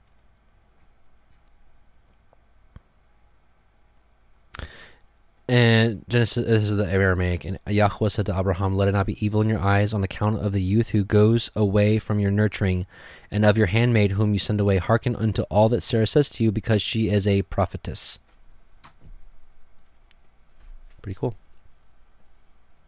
And the thing was very grievous in Abraham's sight because of his son. And Elohim said unto Abraham, "Let it not be grievous in your sight because of the lad, and because of your bondwoman, and all that Sarah has said unto you. Hearken unto her voice, for in Yitzchak shall your seed be called. And also the son of the bondwoman will I make a nation, because he is your seed." And Abraham rose up early in the morning, and took bread and a bottle of water, and gave it to Hagar, putting it on her shoulder, and the child, and sent her away. And she departed and wandered in the wilderness of Beersheba. Uh, also, I want to just make mention... Um, Well, we read this last week in Jubilee seventeen, that Abraham was tested ten times, and then in all ten times he was found faithful, and this was one of the tests of having to send her away. Because, like, who wants their household to be broken up, right? Genesis twenty-one fifteen. "And the water was spent in the bottle, and she cast the child under one of the shrubs. And she went and sat her down over against a good way off, as it were a bowshot. For she said, Let me not see the death of the child. And she sat over against him, and lift up her voice, and wept. And Elohim heard the voice of the lad, and the angel of Elohim called to Hagar out of the heavens, and said to her, What ails you, Hagar? Fear not, for Elohim has heard the voice of the lad where he is. Arise, lift up the lad, and hold him in your hand, for I will make him a great nation." And, by the way, he has. I do believe, through etymology, through through study, through research, that uh, the Arab nations, the what's become the Muslim nations, are the children of Ishmael. And he has greatly blessed them. They're a huge nation. Are they walking in the ways of Yah? No. But are, are they a blessed nation with riches and, and lots of uh, population? And, I mean, kind of makes sense when you look at their circumcision rate. Um, that certainly they, they inherited circumcision, much like um, Abraham's other seed, the lineage of Isaac and Jacob and, and so on. So, um... let's keep going. So he did make him a great nation. It's a big nation. "And Elohim opened her eyes, and she saw a well of water, and she went and filled the bottle with water and gave the lad drink. And Elohim was with the lad, and he grew and dwelt in the wilderness and became an archer. And he dwelt in the wilderness of Paran, and his mother took him a woman out of the land of Mitzrayim." And, you know, I think I wanted to read something here. No, we'll keep going. "And it came to pass at that time that Abimelech and Pichol, the chief captain of his host, spoke unto El Avraham, saying, Elohim is with you in all that you do." It was very apparent that Abraham was blessed. "Now therefore swear unto me here by Elohim that you will not deal falsely with me, nor with my son, nor with my son's son. But according to the kindness that I have done unto you, you shall do unto me, and to the land wherein you have sojourned." And Abraham said, "I will swear." And Abraham reproved Abimelech because of the well of water, which Abimelech's servants had violently taken away. And Abimelech said, "I know not who has done this thing, neither did you tell me, neither yet I heard of it but today." And Abraham took sheep and oxen and gave it unto Abimelech, and both of them cut a covenant. And let's see, this is... Uh, let's take a look at... Actually, we'll finish up. "And Abraham set, a, set seven ewe lambs of the flock by themselves, and Abimelech said unto El Abraham, What mean these seven ewe lambs which ye have set by themselves? And he said, For these seven ewe lambs shall you take of my hand, and they may be a witness unto me that I have dug this well. Wherefore he called the place Beersheba, because they swore both of them. Thus they cut a covenant at Beersheba. Then Abimelech rose up, and Pichol, the chief captain of his host, and they returned into the land of the Pelishtim. And Abraham planted a grove in Beersheba, and called there on the name of Yahuwah Elohim. And Abraham sojourned in the Philistines' land many days." So let's, uh, I want to read a couple things. We've got the book of Jasher, twenty-one. Oh, here we are, twenty-one. eighteen through forty-eight is an interesting little story about um, Ishmael and and uh, Abraham, because, you know, it's like it just seems cold. Like, he just sends away Ishmael, and then that's it. He doesn't, like, care about his son anymore, and doesn't care about Hagar anymore. Just sends him away and just cold-hearted. Not a chance. Jasher twenty-one, Jasher twenty-one tells us otherwise. Jasher twenty-one, eighteen through forty-eight. Although I need a drink of water real quick. Hang on.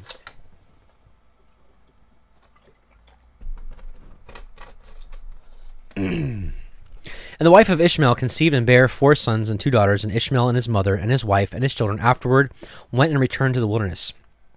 And they made themselves tents in the wilderness, in which they dwelt, and they continued to travel, and then to rest monthly and yearly. And Elohim gave Ishmael flocks and herds and tents on account of Abraham his father, and the man increased in cattle. And Ishmael dwelt in deserts and in tents, traveling and resting for a long time. And he did not see the face of his father. And some time after, Abraham said to Sarah his wife, I will go and see my son Ishmael, for I have a desire to see him, for I have not seen him for a long time. And Abraham rode upon one of his camels to the wilderness to seek his son Ishmael, for he heard that he was dwelling in a tent in the wilderness with all belonging to him. And Abraham went to the wilderness, and he reached the tent of Ishmael about noon, and he asked after Ishmael. And he found the wife of Ishmael sitting in the tent with her children, and Ishmael her husband and his mother were not with them. And Abraham asked the wife of Ishmael, saying, Where has Ishmael gone? And she said, He has gone to the field to hunt. And Abraham was still mounted upon the camel, for he would not get off the ground, as he had sworn to his wife Sarah, that he would not get off the camel. And Abraham said to Ishmael's wife, My daughter, give me a little water that I may drink, for I am fatigued from the journey. And Ishmael's wife answered and said to Abraham, We have neither water nor bread. And she continued sitting in the tent and did not notice Abraham, neither did she ask him who he was. But she was beating her children in the tent, and she was cursing them, and she also cursed her husband Ishmael, and reproached him. And Abraham heard the words of Ishmael's wife to her children, and he was very angry and displeased. And Abraham called the woman to come out to him from the tent, and the woman came and stood opposite Abraham, for Abraham was still mounted upon the camel. And Abraham said to Ishmael's wife, When your husband Ishmael returns home, say these words to him. A very old man from the land of the Philistines came here to seek you, and thus was his appearance and figure. I did not ask him who he was, and seeing you were not here, he spoke unto me and said, When Ishmael your husband returns, tell him, Thus did the man say, When you come home, put away this nail of the tent which you have placed here, and place another nail in its stead. And Abraham finished his instructions to the woman, and he turned and went off the camel homeward. And after that Ishmael came from the chase, and he and his mother, and he returned to the tent, and his wife spoke these words to him. A very old man from the land of Philistines came to seek you, and the sorry, and thus was his appearance and figure. I did not ask him who he was, and seeing you were not at home, he said to me, When your husband comes home, tell him, Thus says the old man, Put away the nail off the tent which you have placed here, and place another nail in its stead. And Ishmael heard the words of his wife, and he knew that it was his father, and that his wife did not honor him. And Ishmael understood his father's words that he had spoken to his wife, and Ishmael hearkened to the voice of his father, and Ishmael cast off that woman, and she went away. Anyways, uh, long story short, he he uh, marries another wife. Abraham visits again. Ishmael's gone. She, however, does him right, uh, make sure he's fed, make sure the camel's fed, and uh, Abraham told um, the wife to tell Ishmael, when you come home, the nail that you have put here in its place is is great. Do not remove it. So, kind of interesting little story. Um, the writings of Abraham has something also to kind of confirm this. Therefore I arose early in the morning and took Hagar and my son Ishmael into the deserts of Arabia, where dwelt a people who were friendly to me. And there I built with Ishmael a temple unto Yahuwah our Elohim, that his seed might always be kept in remembrance of Yahuwah. And Hagar and Ishmael dwelt among the people of the desert, and were content. And Ishmael was a mighty hunter with the bow among them. And every year at a certain time I went and dwelt with my wife Hagar, and with my son Ishmael. And when Ishmael was twenty years of age, his mother asked my consent to take him to the house of her father in Egypt, for she longed to see her family again. Wherefore I gave them my blessing, and they departed into the land of Egypt, where they remained one year. And while they were in Egypt, Ishmael took to wife Meribah, daughter of Phanes, son of Pharaoh, king of Egypt.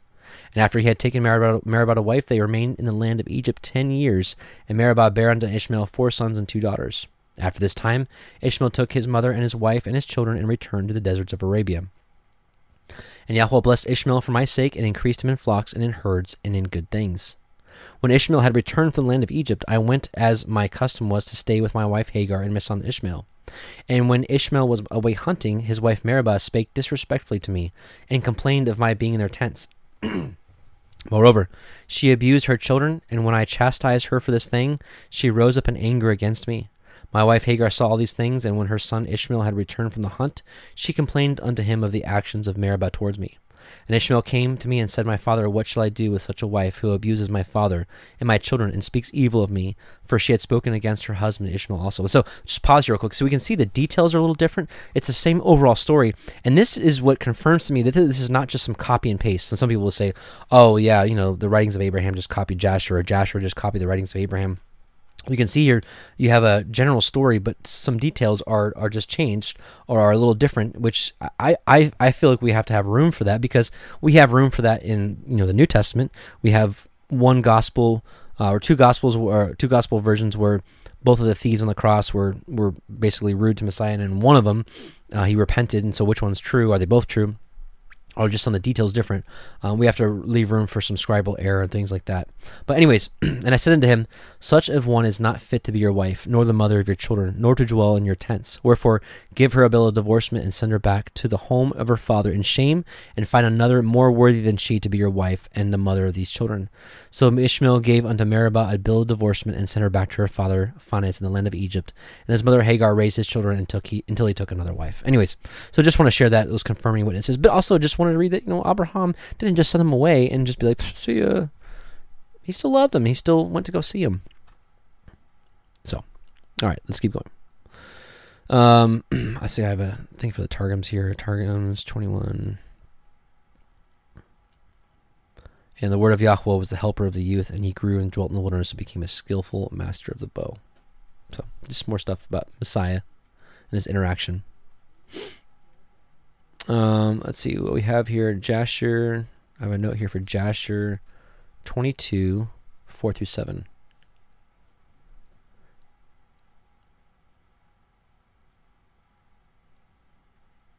Yeah. Oh, okay. Here's just the the well situation that we read just earlier in the end of twenty.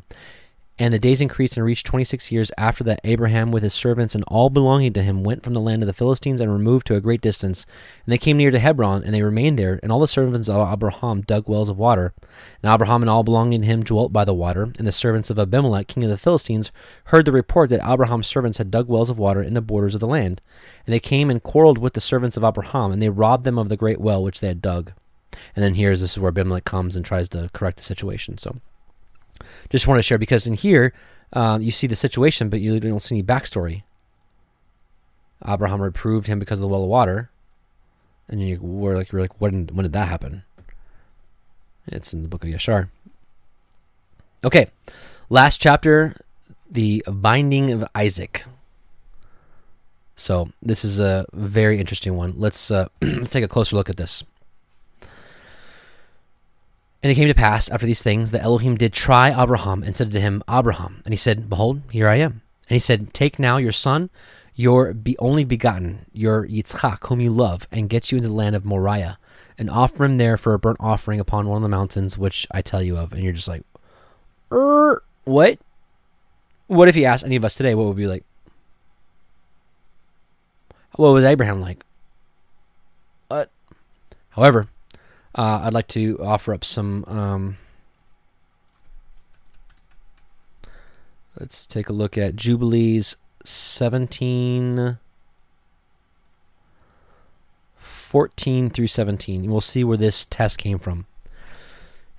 Uh, and it came to pass, actually verse fifteen, and it came to pass in the seventh week, in the first year thereof, in the first month of this Jubilee, on the twelfth of this month, there were voices in heaven regarding Abraham, that he was faithful in all that he told him, and that he loved Yahuwah, and that in every affliction he was faithful. And the prince Mastema, this is Satan, came and said before Elohim, Behold, Abraham loves Yitzchak his son, and he delights in him above all things else. Bid him offer him as a burnt offering on the altar, and you will see if he will do this command, and you will know if he is faithful in everything where you do try him.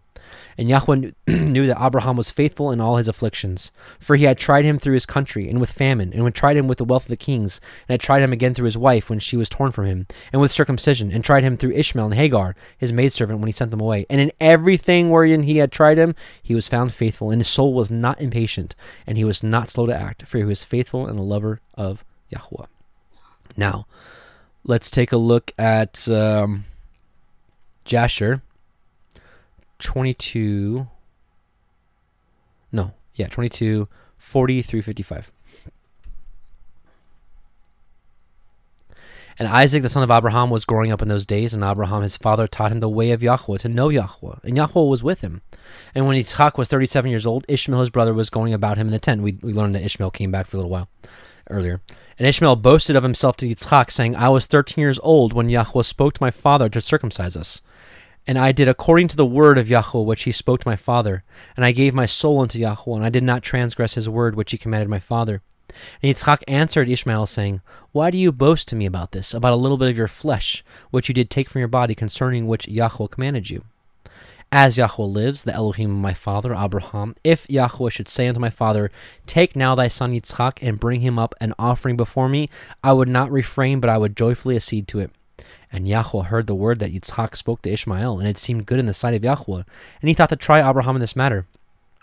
And the day arrived when the sons of Elohim came and placed themselves before Yahuwah, and Satan also came with the sons of Elohim before Yahuwah. And Yahuwah said unto Satan, Whence come you? And Satan answered Yahuwah, and said, From going to and fro in the earth, and from walking up and down in it. And Yahuwah said to Satan, What is your word to me concerning all the children of the earth? And Satan answered Yahuwah and said, I have seen all the children of the earth, who serve you, and remember you, and when they require anything from you. And when you give them the thing which they require from you, they sit in their ease and forsake you, and they remember you no more. Have you seen Abraham, the son of Terah, who at first had no children, and he served you and erected altars to you wherever he came? And he brought up offerings upon them, and he had proclaimed your name continually to all the children of the earth. And now that his son Yitzchak is born to him, he has forsaken you. He has made a great feast for all the inhabitants of the land, and Yahuwah he has forgotten. For amidst all that he has done, he brought thee no offering, neither burnt offering nor peace offering, neither ox, lamb, nor goat of all that he killed on the day that his son was weaned. Even from the time of his son's birth till now, being thirty-seven Seven years old, he built no altar before you, nor brought any offering to you, for he saw that you did give him what he requested before you, and he therefore forsook you. And Yahuwah said to Satan, Have you thus considered my servant Abraham? For there is none like him upon the earth, a perfect and upright man before me, one that fears Elohim and avoids evil. As I live, were I to say unto him, Bring up Yitzchak your son before me, he would not withhold him from me. For much more if I told him to bring up a burnt offering before me from his flock or herds. And Satan answered Yahuwah and said, Speak then now unto Abraham as you have said, and you will see whether he will not this day transgress and cast aside your words. But wait, there's more. Because if you think about this, we know that Yahuwah says he does nothing without revealing it first to his, um, to his, revealing it through his prophets. And we know that Abraham is a prophet. So you'd think you, the Most High would give him a little, little more backstory of what's going on here. So he's not totally blindsided and be like, You, you want me to kill my son? Like, what's what's going on here? So listen to this. Writings of Abraham. And again, these are some of the questions I had, and I believe these offered all the answers to me. Chapter one thirty-three of the Writings of Abraham. When Isaac was thirteen, thirty-seven years old, so he confirming witness, he was one day talking with his, his brother Ishmael. And Ishmael was boasting of his righteousness, saying, I was thirteen years old when Yahuwah spake to my father to circumcise us. And from that time I have consecrated my soul unto Yahuwah and kept his commandments as they have come unto me from my father. But Yitzchak answered him, saying, Why do you boast in your righteousness? For none of us are without sin, and all mankind is as nothing before Yahuwah. See, same story, few different details. And we must be prepared to be offered upon the altar as a sacrifice to our Elohim with joy, that we can glorify him before our calling and election is made sure. This saying of Isaac's pleased Yahuwah, and Yahuwah visited me, saying, Your son Yitzchak have I seen, and his heart is right before me, and he is clean and pure, an acceptable sacrifice unto Yahuwah.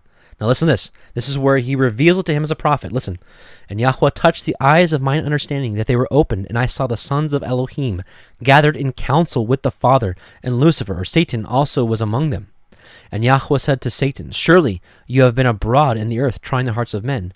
Whom have you found standing in his integrity, or who should be further tried to know whether he be thine or mine? Satan replied, Have you considered Abraham and Sarah and Isaac? For I am unable to lead them into sin, whatever matter I place before them. They are united in perfect bonds of love and purity, and even Abraham has united all his family again with which was divided. Surely they should be tried to know whether they are faithful only in their prosperity, or whether they will be faithful also in adversity. And Yahuwah said unto Satan, Were I to say unto Abraham, Bring up Yitzchak your son unto the high place, and offer him as a burnt offering unto me, he would not withhold him from me, nor would Yitzchak refuse to be offered. And Satan answered Yahuwah, Speak now unto Abraham as you have said, and we shall see whether his heart is perfect with Yahuwah, or whether his end shall be in my kingdom. Listen to this. With these words the vision was closed to my mind, and Yahuwah said unto me, Abraham, take now thy son Yitzchak, whom you love, and go to the land of Moriah, and offer him there for a burnt offering upon the mountain, which you shall see the glory of Yahuwah resting as a cloud. Now, doesn't that make a little more sense of him preparing Abraham for this? And Yahuwah departed from me and left me to consider these things. That, my friends, my brothers and sisters, makes a lot more sense, at least to me. So here we go. Let's keep going now. So he just told him to offer up uh, Isaac upon Mount Moriah.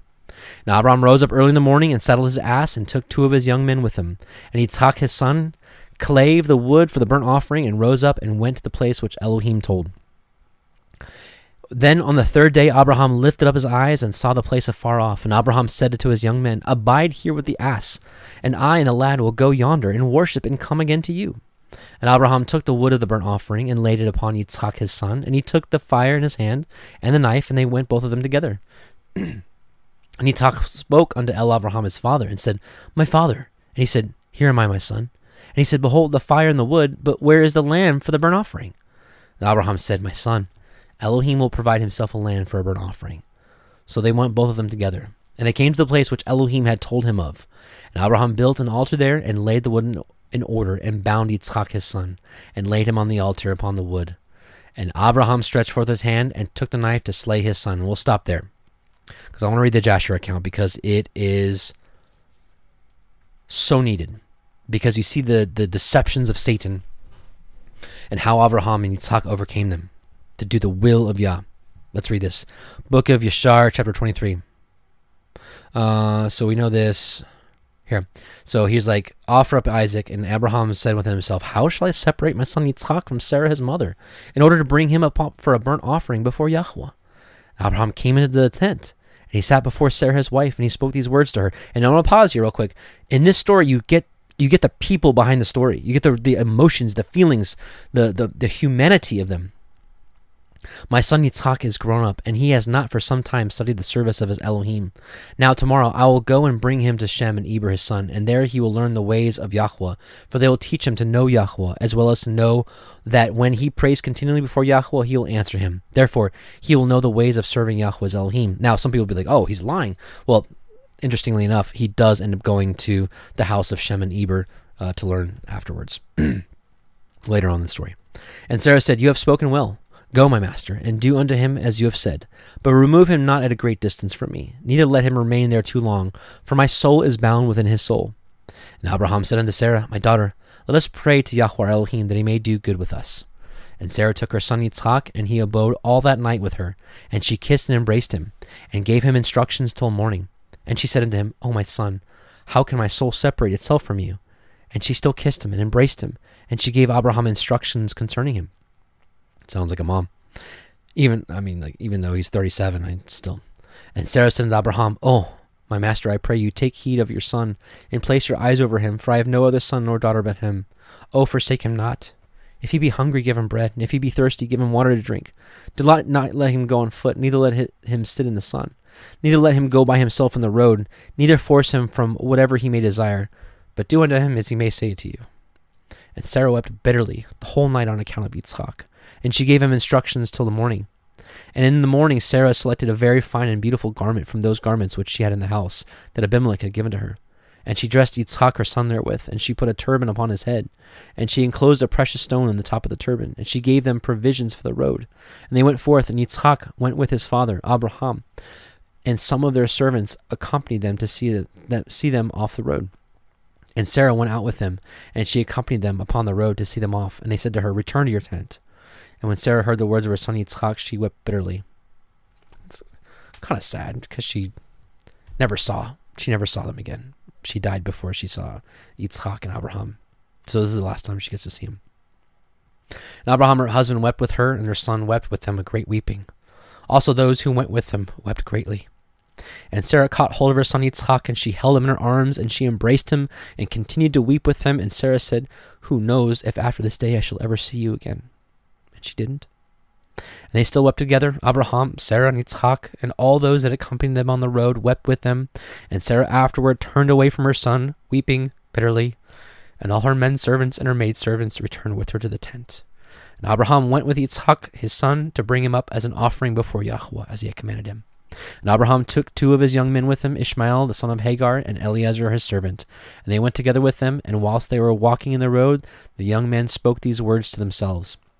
And Ishmael said to Eleazar, 'Now my father Abraham is going with Yitzchak to bring him up for a burnt offering to Yahuwah, as he commanded him. Now when he returns, he will give unto me all that he possesses to inherit after him, for I am his firstborn.' And Eliezer answered Ishmael and said, Surely Abraham did cast you away with your mother, and swear that you should not inherit anything of all he possesses, and to whom he will give all that he has with all his treasures, but unto me his servant, who has been faithful in his house, who has served him night and day, and has done all that he desired unto me.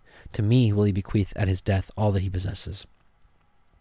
And whilst Abraham was proceeding with his son Yitzchak along the road, listen to this, Satan came and appeared to Abraham in the figure of a very aged man, humble and of contrite spirit. And he approached Abraham and said to him, Are you so silly or brutish that you go to do this thing to your only son? For Elohim gave you a son in your latter days, in your old age, and will you go and slaughter him this day because he committed no violence? And will you cause the soul of your only son to perish from the earth? Do you not know and understand that this thing cannot be from Yahuwah? For Yahuwah cannot do unto any man such evil upon the earth, to slay him, or to say to him, Go slaughter your child. And Abraham heard this, and he knew that it was the word of Satan, who endeavored to draw him aside from the way of Yahuwah. But Abraham would not hearken to the voice of Satan. And Abraham rebuked him, so that he went away. And Satan returned and came to Yitzchak, and he appeared unto Yitzchak in the figure of a young man, comely and well-favored. And he approached Yitzchak and said to him, Do you not know and understand that your old silly father brings you to the slaughter this day for nothing? Now therefore, my son, do not listen nor attend to him, for he is a silly old man, and let him let not your precious soul and beautiful figure be lost from the earth. Pause real quick.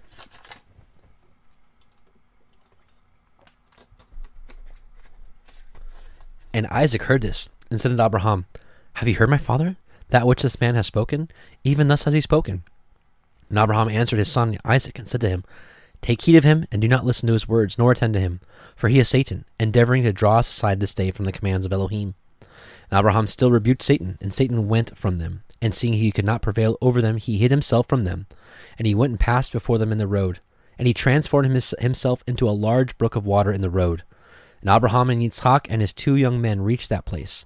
And they saw a brook large and powerful as the mighty waters. And they entered the brook and passed through it, and the waters at first reached their legs. And they went deeper into the brook, and the waters reached up their necks. And they were all terrified on account of the water. And whilst they were going over the brook, Abraham recognized that place, and he knew that there was no water there before. And Abraham said to his son Yitzchak, I know this place in which there was no brook nor water. Now therefore it is this Satan who does all this to us, to draw us aside this day from the commands of Elohim. And Abraham rebuked him and said unto him, Yahuwah rebuke you, O Satan. Begone from us, for we go by the commands of Elohim. And Satan was terrified at the voice of Abraham, and he went away from them. And the place again became dry land as it was at first. And Abraham went with Yitzchak toward the place that Elohim had told him. And on the third day Abraham lifted up his eyes and saw the place at a distance which Elohim had told him of. And a pillar of fire appeared to him that reached from the earth to heaven, and a cloud of glory upon the mountain, and the glory of Yahuwah was seen in the cloud. And Abraham said to Yitzchak, My son, do you see in that mountain which we perceive at a distance that which I see upon it? And Isaac answered and said to his father, I look, or I see, and lo, a pillar of fire and a cloud, and the glory of Yahuwah is seen upon the cloud. And Abraham knew that his son Yitzchak was accepted before Yahuwah for a burnt offering. And Abraham said unto Eliezer and unto Ishmael his son, Do you also see that which we see upon the mountain which is at a distance? And they answered and said, We see nothing more than like the other mountains of the earth. And Abraham knew that they were not accepted before Yahuwah to go with them. And Abraham said to them, Abide ye here with the ass, while I and Isaac my son go yonder mount, to yonder mount, and worship there before Yahuwah, and then return to you. And Eliezer and Ishmael returned, remained in that place as Abraham commanded. And Abraham took wood for a burnt offering and placed it upon his son Yitzchak. And he took the fire and the knife, and they both went to that place. And when they were going along, Isaac said to his father, Behold, I see here the fire and the wood, and where then is the lamb that is to be the burnt offering before Yahuwah? And Abraham answered his son Yitzchak, saying, Yahuwah has made choice of you, my son, to be a perfect burnt offering instead of the lamb. And Isaac said to his father, I will do all that Yahuwah has spoken to you with joy and cheerfulness of heart. And Abraham again said unto his son Yitzchak, Is there in your heart any thought or counsel concerning this, which is not proper? Tell me, my son, I pray you. O my son, conceal it not from me. And Yitzchak answered his father Abraham and said unto him, O my father, as Yahuwah lives, and as your soul lives, there is nothing in my heart to cause me to deviate either to the right or the left from the word that he has spoken to you. Neither limb nor muscle has moved or stirred at this, nor is there in my heart any thought or evil counsel concerning this. But I am of joyful and cheerful heart in this matter. And I say, blessed is Yahuwah, who has this day chosen me to be a burnt offering before him. And Abraham greatly rejoiced at the words of Yitzchak. And they went on and came together to the place that Yahuwah had spoken of. And Abraham approached to build the altar in that place, and Abraham was weeping. And Yitzchak took stones and mortar until they had finished building the altar. And Abraham took the wood and placed it upon in order upon the altar which he had built. And he took his son Yitzchak and bound him in order to place him upon the wood which was upon the altar, to slay him for a burnt offering before Yahuwah. And Yitzchak said to his father, bind me securely, and then place me upon the altar, lest I should turn and move, and break loose from the force of the knife and upon my flesh, and thereof profane the burnt offering. And Abraham did so. And Yitzchak said to his father, O my father, when you shall have slain me and burnt me for an offering, take with you that which shall remain of my ashes to bring to Sarah my mother, and say to her, this is the sweet-smelling savor of Yitzchak. But do not tell her this if she should sit near a well or upon any high place, lest she should cast her soul after me and die. And Abraham heard the words of Yitzchak, and he lifted up his voice and wept when Yitzchak spake these words. And Abraham's tears gushed down upon Yitzchak his son. And Yitzchak wept bitterly, and said to his father, hasten you, O my father, and do with me the will of Yahuwah Elohim as he commanded you. And the hearts of Abraham and Yitzchak rejoiced at this thing which Yahuwah had commanded them. But the eye wept bitterly, whilst the heart rejoiced. I'll stop right there. I'm going to read something from the writings of Abraham.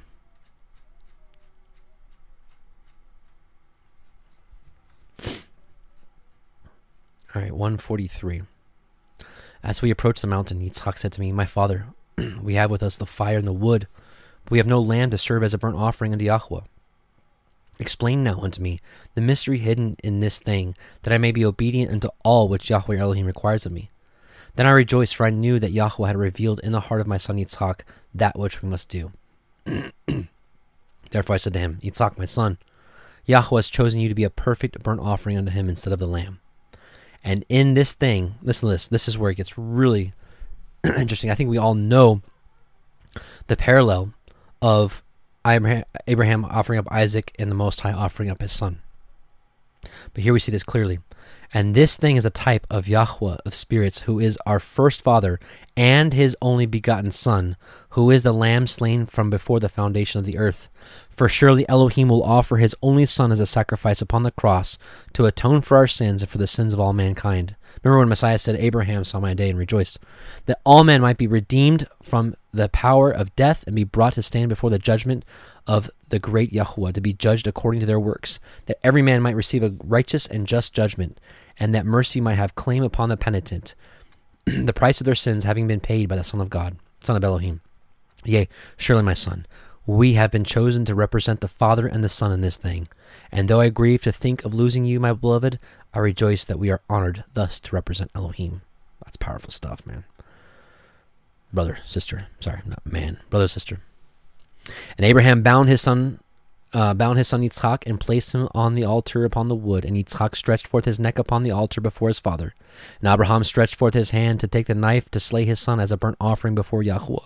At that time the angels of mercy came before Yahuwah and spake to him concerning Yitzchak, saying, O Yahuwah, you are merciful and compassionate King over all that you have created in heaven and earth, and you support them all. Give therefore a ransom and redemption instead of your servant Yitzchak, and pity and have compassion upon Abraham and his son Yitzchak, who are this day performing thy commands. Have you seen, O Yahuwah, how Yitzchak, the son of Abraham, thy servant, is bound down to the slaughter like an animal? Now therefore let thy pity be roused for them, O Yahuwah. At that time Yahuwah appeared unto Abraham and called unto him from heaven, and said unto him, lay not your hand upon the lad, neither do you anything unto him, for now I know that you fear Elohim in performing this act, and in not withholding your son, your only son from me. And Abraham lifted up his eyes and saw, and behold, a ram was caught in a thicket by his thorns, his horns. And that was a ram which Yahuwah Elohim had created in the earth in the day that he made the heaven and earth and heaven. For Yahuwah had prepared this ram from that day to be a burnt offering instead of Yitzchak. And this ram was advancing to Abraham when Satan caught hold of him and entangled his thorns in the thicket, that he might not advance to Abraham, in order that Abraham might slay his son. And Abraham, seeing the ram advancing to him and Satan withholding him, fetched him and brought him before the altar, and he loosened his son Yitzchak from his binding. And he put the ram in his stead, and Abraham killed the ram upon the altar and brought it up as an offering in the place of his son Yitzchak. And Abraham sprinkled some of the blood of the ram upon the altar, and he exclaimed and said, this is in the place of my son. And may be this considered this day as the blood of my son before Yahuwah. And all that Abraham did on this occasion by the altar, he would exclaim and say, This is in the room of my son, and may it this day be considered before Yahuwah in the place of my son. And Abraham finished the whole of the service by the altar, and the service was accepted before Yahuwah, and was accounted as if it had been Yitzchak. And Yahuwah blessed Abraham and his seed on that day. And so, the likeness and the pattern, of course, we know that all of us, um, all of us should have died. All of us should die and have uh, our our place in our place in Sheol, our place in in the lake of fire. But Messiah, the Son of Elohim, took our place for us, just like Abraham was saying, right? This is in the place of my son. Well, Messiah is in the place, took the place for all of us, that we all all deserve death. Praise be to Yah. The angel of Yahuwah called, back to Genesis twenty-two eleven. And the angel of Yahuwah called unto him out of the heavens and said, Abraham, Abraham. And he said, Here am I. He said, Lay not your hand upon the lad, neither do you anything to him. For now I know that you fear Elohim, seeing you have not withheld your son, your only begotten, from me. Now Abraham lifted up his eyes and looked, and behold, behind him a rat, or not a rat, a ram caught in a thicket by its horns. And we learned why in Jasher. And Abraham went and took the ram and offered him up for a burnt offering instead of his son. And Abraham called the name of that place Yahuwah Yareh, as it is said to this day, in the mount of Yahuwah it shall be seen. And the angel of Yahuwah called unto El Abraham out of the heavens the second time, and said, By myself I have sworn, says Yahuwah, for because you have done this thing, you have not withheld your son, your only begotten, that in blessing I will bless you, and in multiplying I will multiply your seed as the stars of heaven, of the heavens, and as the sand which is upon the seashore, and your seed shall possess the gate of his enemies. And in your seed shall all the nations of the earth be blessed, because you have obeyed my voice. And Paul, uh, Paul later um, mentioned this here in Galatians. Know ye therefore that they which are of faith the same are the children of Abraham. And the scripture, foreseeing that Elohim would justify the heathen or the Gentiles through faith, he preached before the gospel unto Abraham, saying, In you shall all the nations be blessed. So even Abraham knew the gospel, the good news. So Abraham returned unto his young men, and they rose up and went together to Beersheba.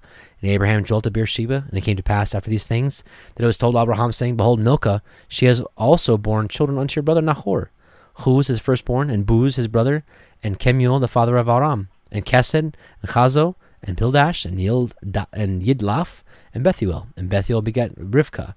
These eight Milcah did bear to Nahor, Abraham's brother. And his concubine, whose name was Reumah, she bore Teva, Gaham, Thahash, and Maacah.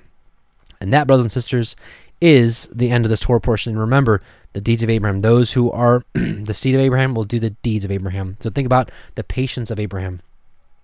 Think about all the things that he endured, all the trials, all the testings, and he passed. So think about it. Think about it. Do you have patience? Are you praying for something and not getting an answer? Are you in a tough situation and not delivered yet? Did Abraham backbite or complain on any of these things? It said he was found patient in spirit and not hasty. Anyways, just think about it. Think about the patience of people like Abraham, like Yosef, and many other great men way, way before us. So with that, brothers and sisters, I pray that uh, you may have found blessing in this, and uh, Yah bless you and your household. Let's pray. Father Yahuwah, we just come before you again and just thank you for allowing us to study together. We pray that your words would continue to penetrate our heart, that your living word would be in us, Father, and convict us and to show us where we need to change and show us where we need to be refined, because, Father, all of us need to be refined. Everyone listening and everyone speaking in this uh, needs to be refined, Father, and we just ask that you help us as the gardener to prune us, O Yah. Test what's in our heart.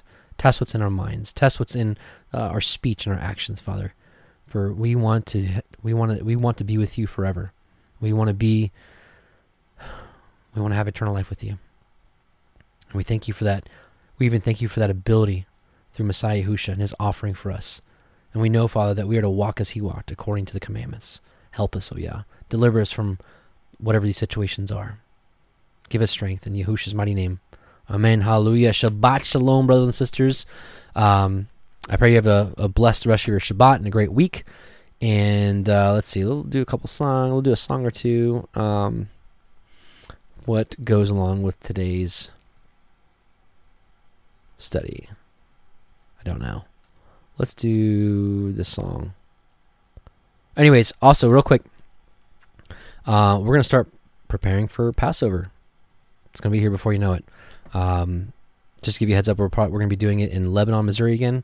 It'll be week long. I'll get you the dates soon. Um, but start preparing. We're going to be camping out in Lebanon for about eight, nine days or so. See if you want to join us.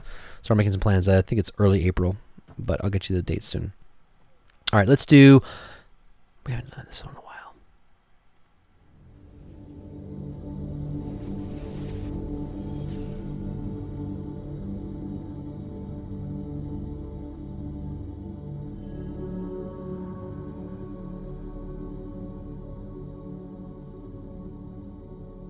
I sing to Yahuwah, for he is highly exalted. The horse and its rider he has thrown into the sea. Yah is my strength and song, and he has become my deliverance. He is my El, and I praise him, Elohim of my father, and I exalt him. Yahuwah is a man of battle, Yahuwah is his name. He has cast Pharaoh's chariots and his army into the sea. And his chosen officers are drowned in the sea of reeds. The depths covered them. They went down to the bottom like a stone.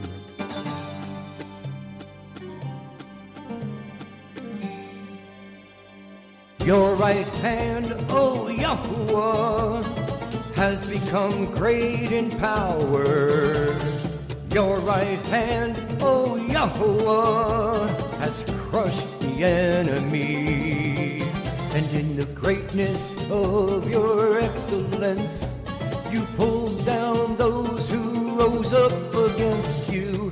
You sent forth your wrath.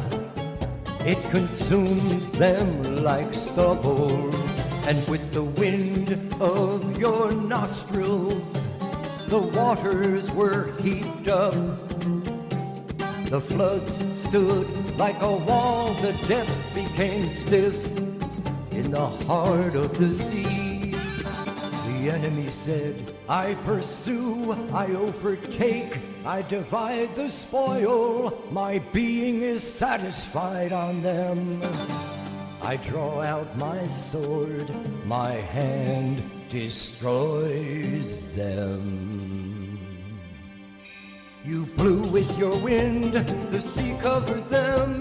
They sank like lead in the mighty waters. Who is like you, O Yahuwah, among the mighty ones?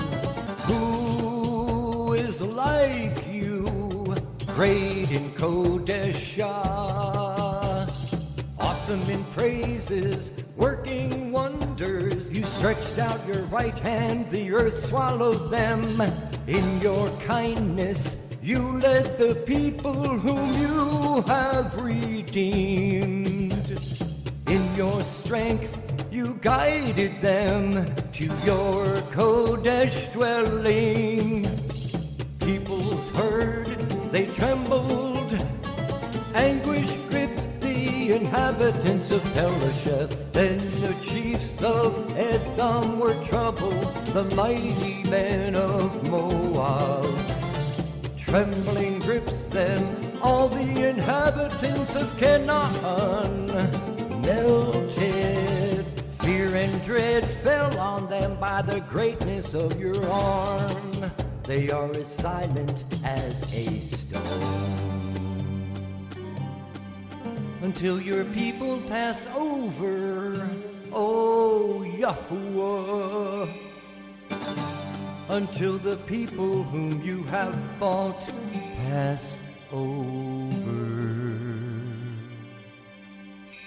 You bring them in and plant them in the mountain of your